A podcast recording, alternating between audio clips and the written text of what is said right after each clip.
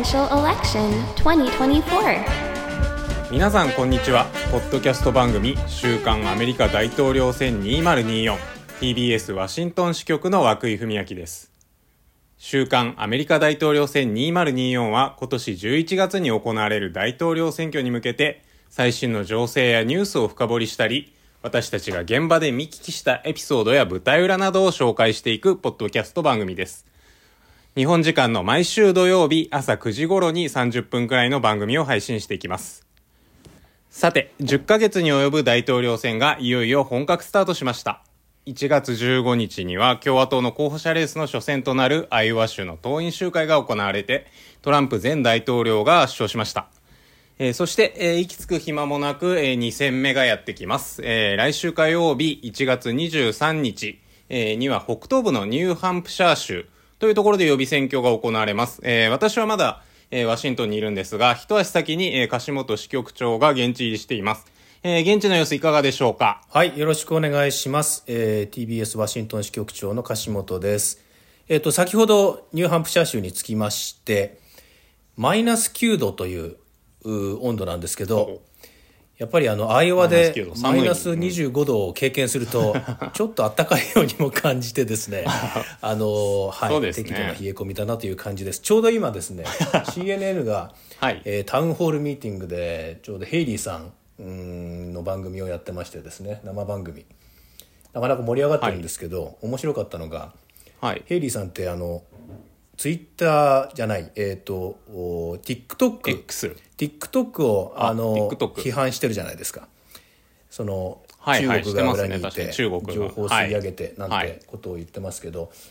ちょうどあのコマーシャルで TikTok のコマーシャルが流れてですね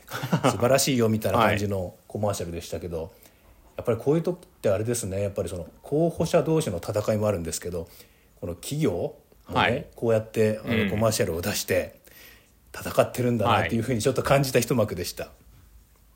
あまあ確かにね、アメリカだと相当今、ね、ユーザーは多いですけど、あの、批判もね、そういうワシントンの、ね、中では批判も多いですもんね、TikTok に対しては。そうですねだから今結構本当にあの TikTok の話題で批判をした直後の CM であの TikTok のコマーシャルが流れてたんで おっていうふうにちょっと思いましたなるほどな。はい。で、えーそのニューハンプシャーっていうところなんですけど、アイオワに続いて、えーまあそんなにまあ聞き馴染みのない州だと思うんですが、えっ、と、どんなところなんでしょうか？はい。あのアメリカの全体の地図から言うと右上の方ですね。北東部。あのボストンという町が有名ですけれども、はいまあ、そこの上の州ですね、えーニューイングランド地方と呼ばれる地域になりますけれども、まあ、面積も小さくて人口も130万人ほどと、まあ、小さめの州ですねあのはい。私知らなかったんですけど消費税がゼロなんですねこの州は。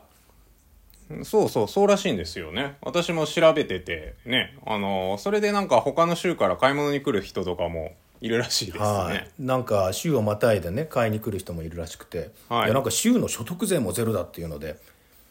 はあ。はあと思ってですね。いいですね。あこんな州なんだと思いましたけれども、はい。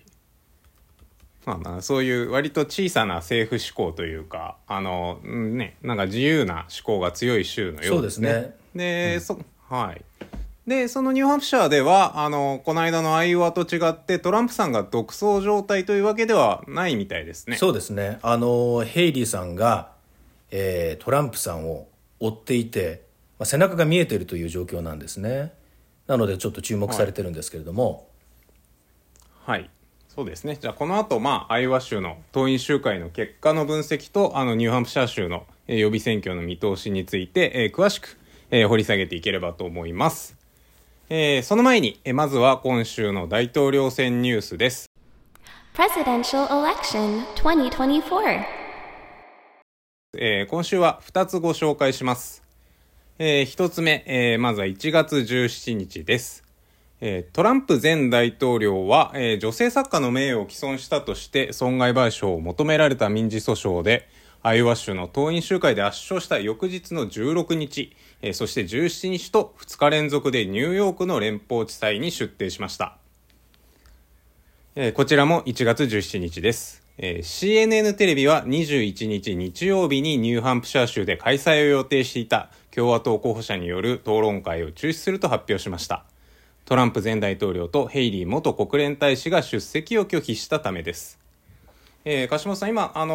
ー CNN、あの、タウンホールにヘイリーさんやってるということなんですけど、あの、討論会は、えーニューハンプシャーでは行われない中止になったんですね。そうですね、はい、別のテレビ局の ABC テレビも18日に予定して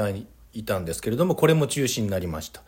まあ、あの理由はですね、はいやっぱりそのトランプさんが出てこない討論会にはもうとあの意味がないということで、まあ、ヘイリーさんが、まあ、あの拒否をしたというふうなことなんですね。はい。はい。まあ、デサンティスさんもまあ、そうですね、あのなんでかというとやっぱりそのデサンティスさんとおヘイリーさん2人の討論会をやって、まあ、批判し合戦をしてもですねあまりこう両方にとって得にならないというところがありますよね。うんはいはい。であとはい。あのー前回のそのアイオワで2人の討論会を行いましたけど見てましたけど若干なんとなくデサンティスさんにヘイリーさんが押されてる場面が結構あったもんですからあんまりこの2人であっても得策ではないなという判断があの働いたんじゃないかなというふうにもね思ってるんですけれども。なるほど。えーという一方で、えーそのトランプさんですけれど、えーニューヨークの、えー裁判に、えーニューハンプシャーでもまあ選挙戦すでに、え選挙活動を行ってるんですがニューヨークの裁判所にも、え2日連続で、え足を運びましたと。でこれなんかでも実はトランプさんには出廷の義務はないそうでして、え裁判としてももうあの名誉毀損の裁判なんですが、え判事がすでに、え名誉毀損自体はあったと判断を示していて、え争点は支払う、え賠償の額に絞られているということですね。でそんな中でもまあわざわざ、出廷しているということで、まあ、選挙に、え裁判に出ることがプラスになるというふうなことが、え実証されているからと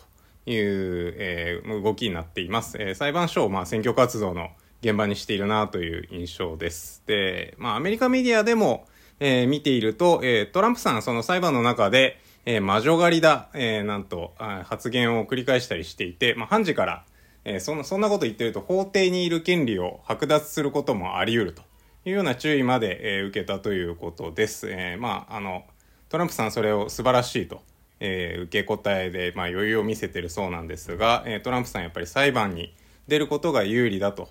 いうふうに、えー見ているようです。ね、党党員集会のニュースでも大きくニュースになってで裁判のニュースでもトランプさん出てきて、うん なんか本当にトランプさんを見ない日はないっていう感じですよね。まあそうですよね。で、私もあの、私はだから16日にアイオワをあの出たんですけれど、あの朝、あの党員集会の翌日、ホテルを出るぐらいのところでテレビでもうニューヨークにトランプさんが間もなく現れるみたいなことをやってて、まあすごいなというふうに思いました。まあなんか実質やっぱりあの、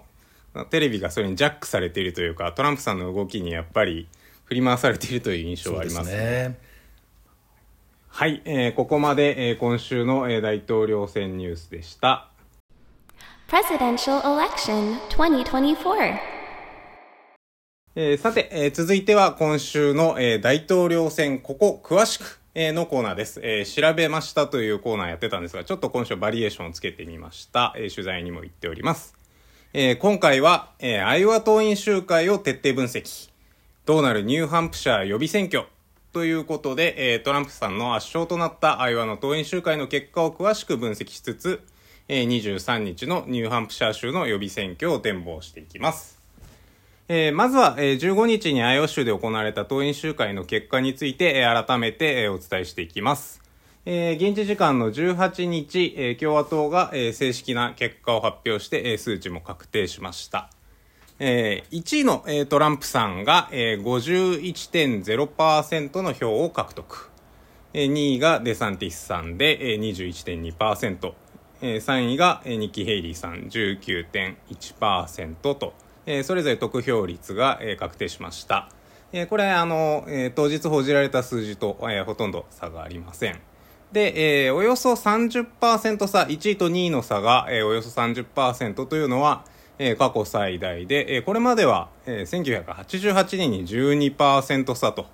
いうのが、え最も大きい差だったということで、まああのえトランプさんの、まあ、やはり圧勝であったという結果になりました。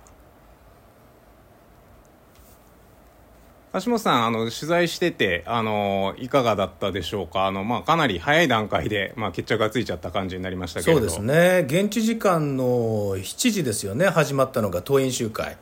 であの党員集会って、あの涌井君現場取材してましたけどあのそれぞれの陣営があの最後の訴えみたいなのをやるんですよね。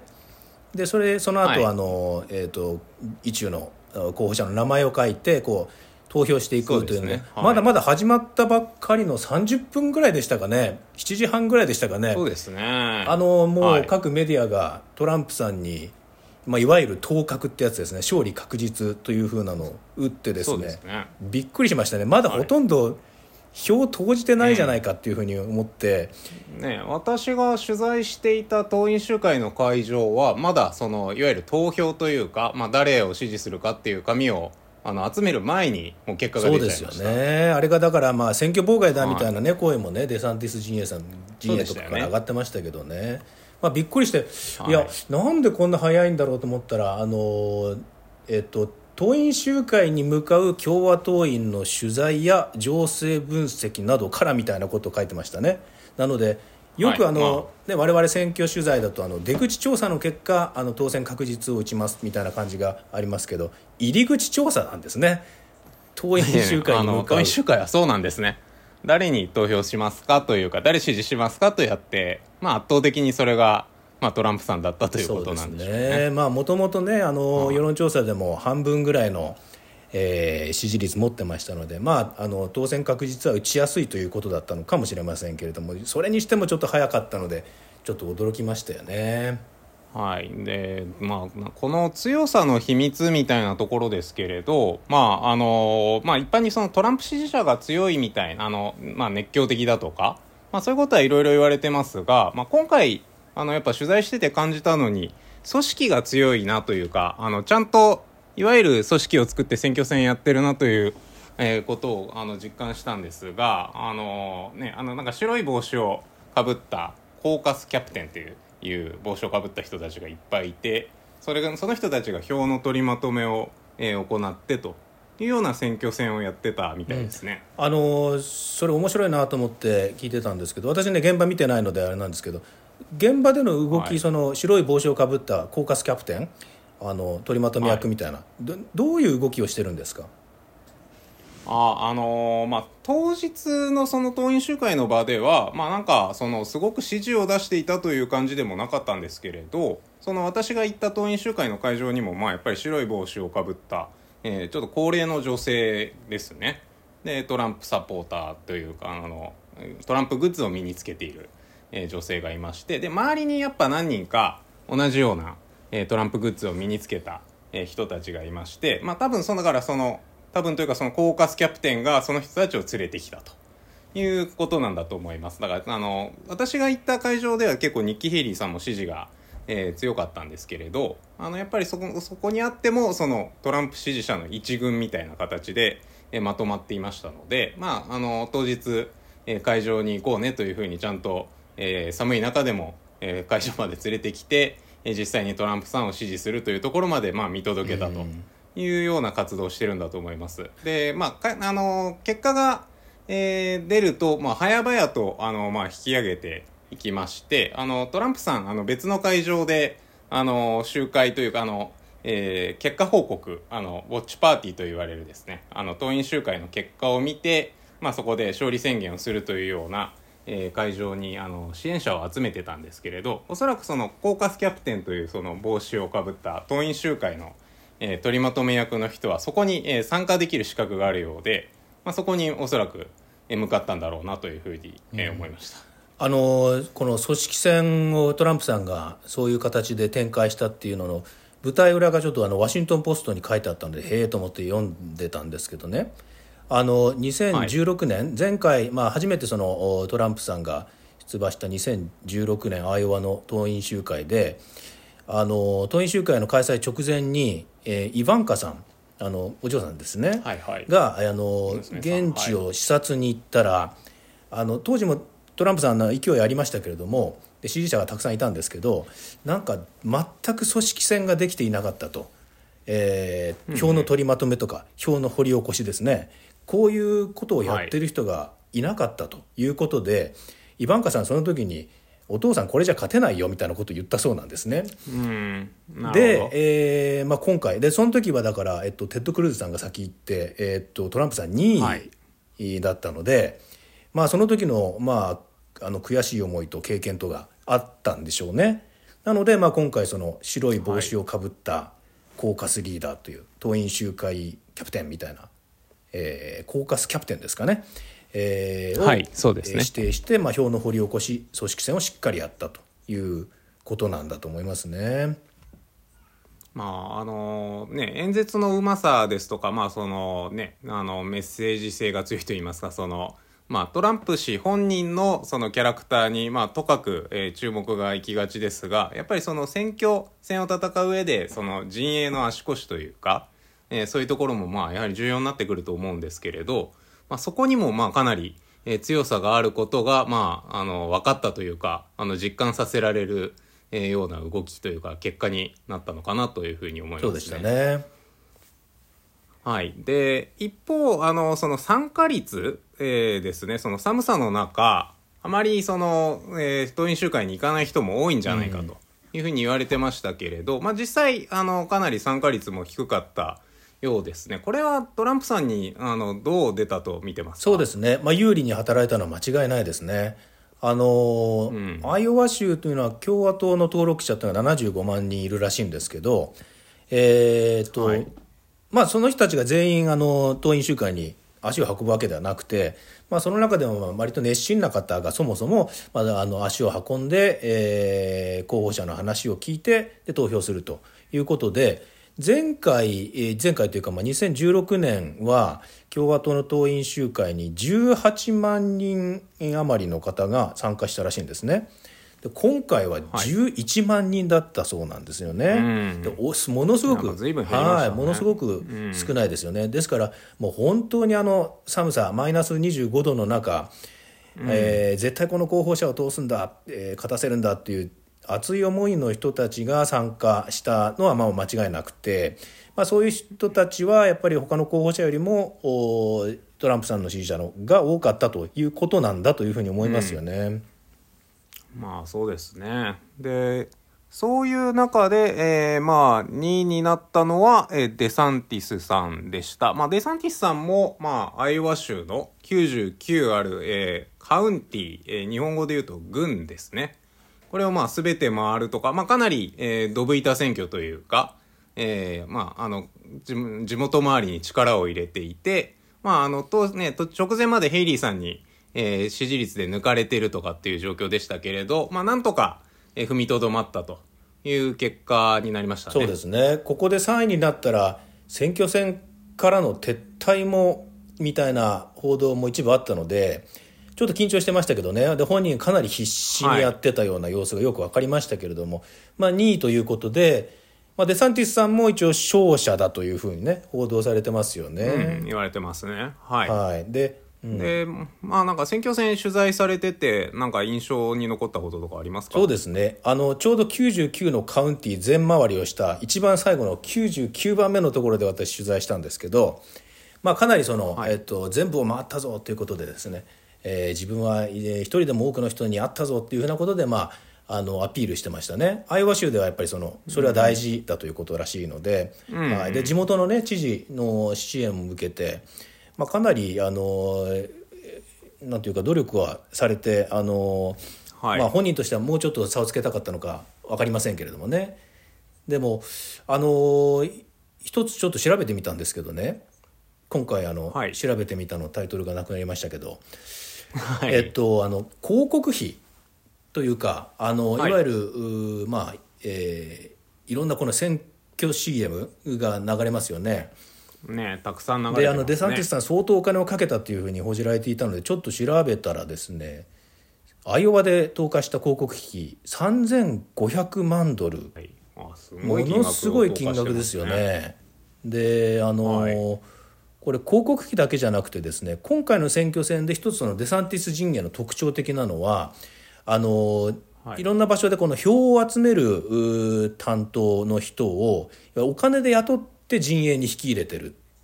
んですね。うんうん。であの、はい。ワシントンのあの政治分析を専門とする、えージョージ・ワシントン大学の大学の先生とお話をしてたんですけれども、まあ、そういうそのお金で雇われたその集票担当みたいな方がですねどれくらいの効果を出すんだろうかっていうのが一つの注目だみたいなその先生はまあちょっとお金で雇われた人は結局本当にそのデサンティスさんのために力を発揮するのかよく分かりませんねみたいなことを言ってたんですけれども、まあ、今回の結果を見ると、まあ、一定の効果があると言えますね。あのデサンティスさんあのアイオワだけじゃなくていろんなところにこういう人を配置してますので、まあ、今後もまあこういうう徹底したあー選挙活動を続けていくということになりなると思いますね。まあかなりまあそうやっぱりそのアイオワに、まあ、まずはかけて相当力もお金もかけてということだったんですね。そうですねまあ、でその結果まあなんとか、まあ、撤退は免れたとね。はい。あのですね。よくあの、はいアイオワとニューハンプシャー一戦二戦のえーでえーあの上位3人ぐらい残らないともうあのえー希望がなくなるというふうに言われてますのでであの、はいニューハンプシャー州の状況はあんまり良くないので、まあ、アイオワでしっかりと2位に、えー入りたいという思いだったでしょうね。なるほど。はいまああの今今お話ありましたけど初戦のアイオワがまあ重要だって言われるじゃないですか。でまあさらにその次のニューハンプシャーも重要だと言われるんですけれどこれまああんまりその人口が多い州でもないし、えーなんかその日本人からするとそれほど馴染みのある州でもないんですけれど改めてここであの上に入んないといけないというのはどういうあの話なんですっけ、あのアイオワ州っていうのは1972年からあの党員集会を、えー最初に開いてましてであの、はい。ものすごい数の人があの出馬しますよね、まあ、今回も、まあ、少なめだったのかな、まあ、十数人、はい。えー出馬しますよね。であのそれを最初にその、まあ、あの振り落とすというかですね有力な人たちはこの人とこの人とこの人とこの人ですよみたいなのをですね、えーしっかりと見極めるのが、まあ、アイオワの役目でもありアイオワのその有権者の方々っていうのはそういうなんか自覚もあるそうなんですね。まあ、ですからそのいわゆる、まああ実際にはそのアイオワに候補者の方が来るのってもう半年以上前から来ますよね。であの集会を開いずってと前からねなんかねニューニュース見てるといつもアイオワで演説してるななみたいな感じですよね。はい。でまあそういうのをしっかり見て聞いてであ、うん、やっぱりこの人かこの人かこの人はこのこの人だなという4人ぐらいにこう絞るというそういうのは重要な役割、ん。でニューハンプシャー州っていうのはまたこれは全然違う州なんですけど、えー、といわゆる熱心な保守のおトラえーアイオワ州から割と自由な、えーリベラルなあの無党派層の多い、えーニューハンプシャー州この2つのこの、まあ、試験というかですねここを、えートップじゃなくてもいいけどやっぱり3位4位までに入る入りながらパスしていくというのが大統領選挙では大事ということなんですね。うんなるほど。でまあ今あのデサンティスさんが2位だったんですけれどあのアイオワではあのヘイリーさんはあの3位に、えーなって、えーいますと。で事前の世論調査で2位だったんですけれどまあ3位になっちゃったということなんですがまあ逆にそのアイオワの結果だけでこのもうなんていうか撤退撤退というかもう目がないねということにはならないわけですね。ということですねそういう意味ではこのしっかりと上位3人に入ったということはまあそれあのヘイリーさんもそうですしデサンティスさんもまあしっかりとまあその最初の試験はパスしたということになりますね。あのヘイリーさんの演説和久井君取材してましたよねどうでした？はい。えっ、と、ヘリーさん、あの、最後のその党員集会の、あの、現場にまで顔を出して、で、まあ、私に投票してくださいというのを、えー呼びかけるところと、あの、取材したんですけれど、あの、ちょっとまあ正直、これはまあ印象の、あの、世界ですけれど、あまり盛り上がるというか、えー熱があるという感じには会場はなりませんでした。あの、実は同じ会場に、えートランプジュニアさん、えートランプ大統領、まあトランプ前大統領の息子さんが来たんですけれど、あそちらの演説の方が、まあトランプ支持者がすごい拍手したり、あの、いいぞって声を出したりするので、盛り上がったりしてはいました。ただ、あの、実は私がその取材した党員集会の会場は結構その、まあ、ヘイリーさん、あの、分かってきてるんだと思うんですけど、ヘイリーさんの支持者が、あの、それなりに多い会場だったので、えー最終的にはそれなりにヘイリーさんにも票は、えー入っていたんですけれど、あの、なんていうんですかね、その演説では、あの、ヘイリーさんすごく、世代交代とか、まあ、そういうあのメッセージは訴えてはいるんですけれど、まあ、一方でその支持者のあの方々に話を聞いてみると、まあ、トランプさんが、えーなると、えーなかなか大変なことになりそうだからヘイリーさんに投票するというような、まあ、どちらかというとそのヘイリーさんの主張にものすごく共感していますという人たちというより、まあ、反トランプというか、えートランプさんだとちょっとなと思う人の、まあ、消極的な支持の受け皿になっているのかなというような印象も持ちました。なるほどまあ、あの外交政策とかちょっとその訴えていることもまあ多少なんというかまあ小難しいというか、まあ、トランプさんに比べると若干分かりづらいなというところがあるのも、えー正直なところなので、えーまあ、そのあたりで、まあ、この少なくともそのアイオワというところでは若干その何というんでしょうかあの支持者の熱を感じるというようなほどには、えーならなかったんですけれど、まあ、一方で、まあ、本人は、ね、この次も、えーニューハンプシャーがあるので頑張るぞというような感じですよね。そうですねだからまあもう完全にそのトランプさんの対抗軸としてねあの穏健派のこの立ち位置を今あのしっかりと作ろうとしてる印象ですよねヘイリーさんはね。そうですね。ああの党員集会の後にあのまあ3位になったんですけれども支持者の前に出てきて挨拶をした時にですねあのヘイリーさんこれで2人の対決になったって言いましたよね。なんかああそうですね。3位の人が言うコメントえ2人って誰対誰の2人なんでしょうと思ったんですけどねまあ、やっぱりあのトランプさん対、えー私だという意味だったようなんですね。でまああのまあ、デサンティスさんはじゃあもう相手じゃないということまあ、そういう意味でですよね。であのあのニューハンプシャー州次の州ではかなりリードしているので、えーとまあはい。ヘイリーさんとしては、えー、と僅差の3位っていうのは、まあ、本人なりには多分しあのある程度のあの、まあ、あの勝利とまで言えるか分かりませんけれどもしっかり戦えたということで、えー次につながる。でさらに今後を見る見ていくと自分の方があの相当有利というか強いので、まあ、これで、えートランプさん対私だというふうなことで、えーアピールをして自分の方を見てほしいと。いうふうなことを言ったんだと思いますけれどもね。一瞬なんかなんか不思議なこと言うなと思ってたんですけど、まあはい。そうですね。そういう戦略的な多分発言だったと思いますよ。はい。ということで、まあ、あのこのまま、まあ、だから、アイオワだけでトランプさんで、えー決まりというわけにも、まあ、なかなかならないというか、まあ、この後、え2戦目のニューハンプシャーというのも、まあ、重要な選挙で、まあ、こちらの結果次第では、まだまだ、えートランプさん以外の人も、えー可能性があるということになるんですかね。そうですね、はい。あのー全く違うジャンルのお州ということで先ほども言いましたけどね無党派層が多いので,、で割とあの気軽にというかですね、えー投票ができるんですね。あのー行って、あの投票所に行って、まあ、いわいわゆる普通のあのあの選挙みたいな感じの、えー投票所に行ってで私民主党に投票したいですって言ったらこう紙をもらってで民主党の候補者の方がずらずらずらと並んでるんですけどでそこでまあこの人が、あのーいいですっていうふうなことを投票するんですよね。ですから、あ民主党では、まあ、共共共和党、あごめんなさい。あいや共和党そうですね、はい。あの共和党でそうですあの誰々さんがあのいいということでそうですねあの実はあの民主党の党員、えー、と予備選挙も同同時並行で行われて、はいはいそのえー、と共和党の紙と、えー民主党の紙とどっちかを選べるんですね。はいでそれで、まあ、なるほどなので、まあ、か仮になんかこう共和党員じゃなくてもですね共和党の紙をもらって投票ができるんですよ。あ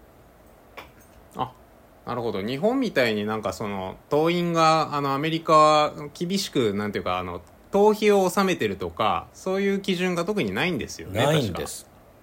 まあ、ですから、まあだからその場でそうなんです、はい。その場で投票したいと言えば、できるだからあのあのだからこそその結果がね人気投票みたいな結果が出るっていうのはそういうことみたいなんですね。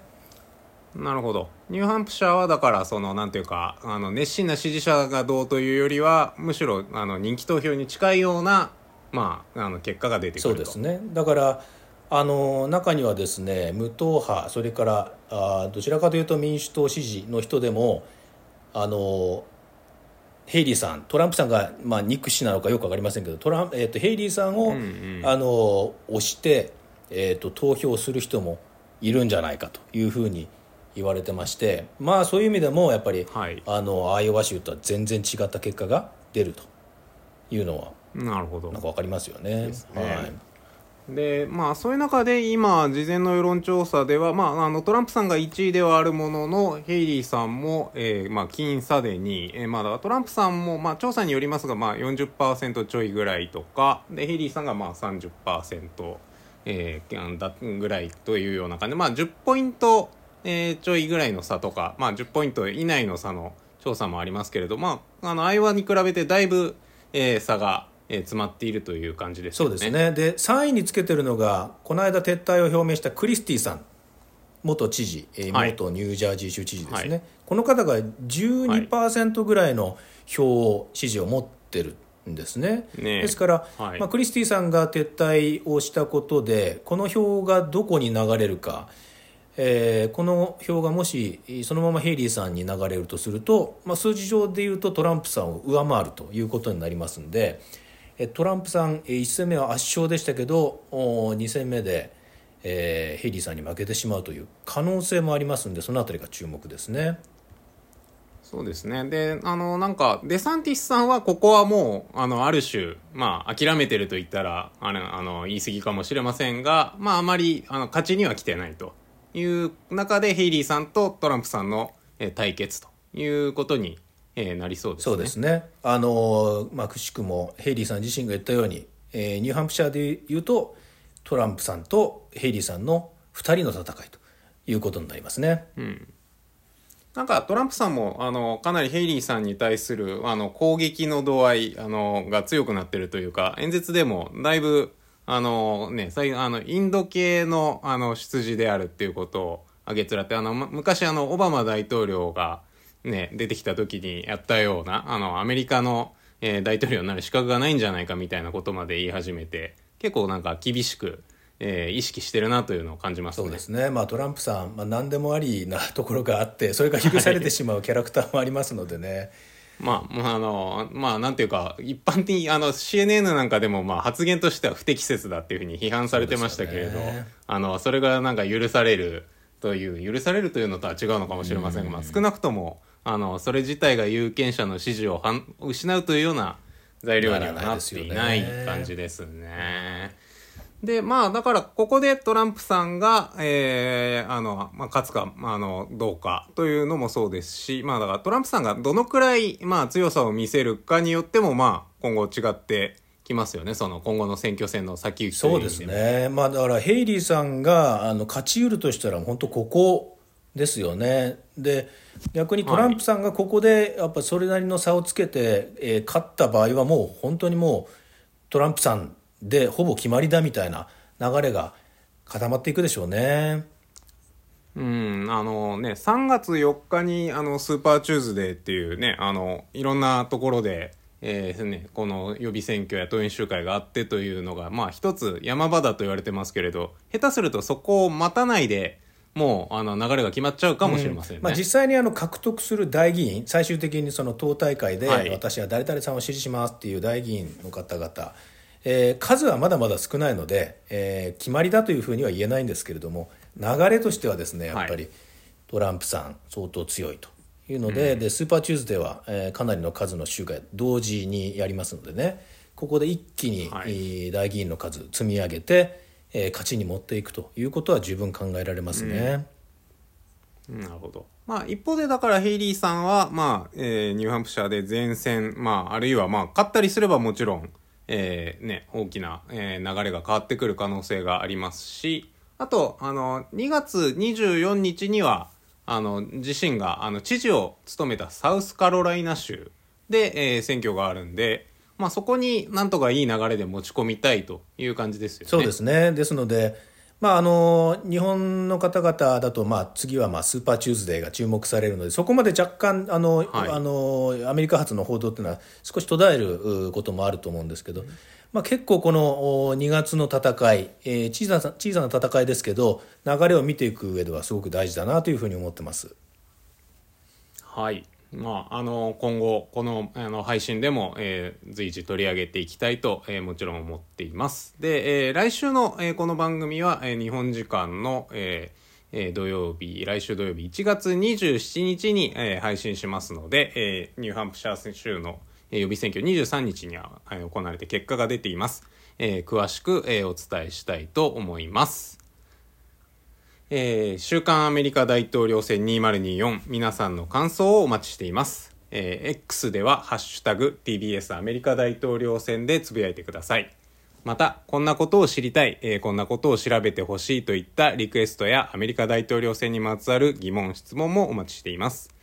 メールアドレスは usa-tbs.tbs.co.jp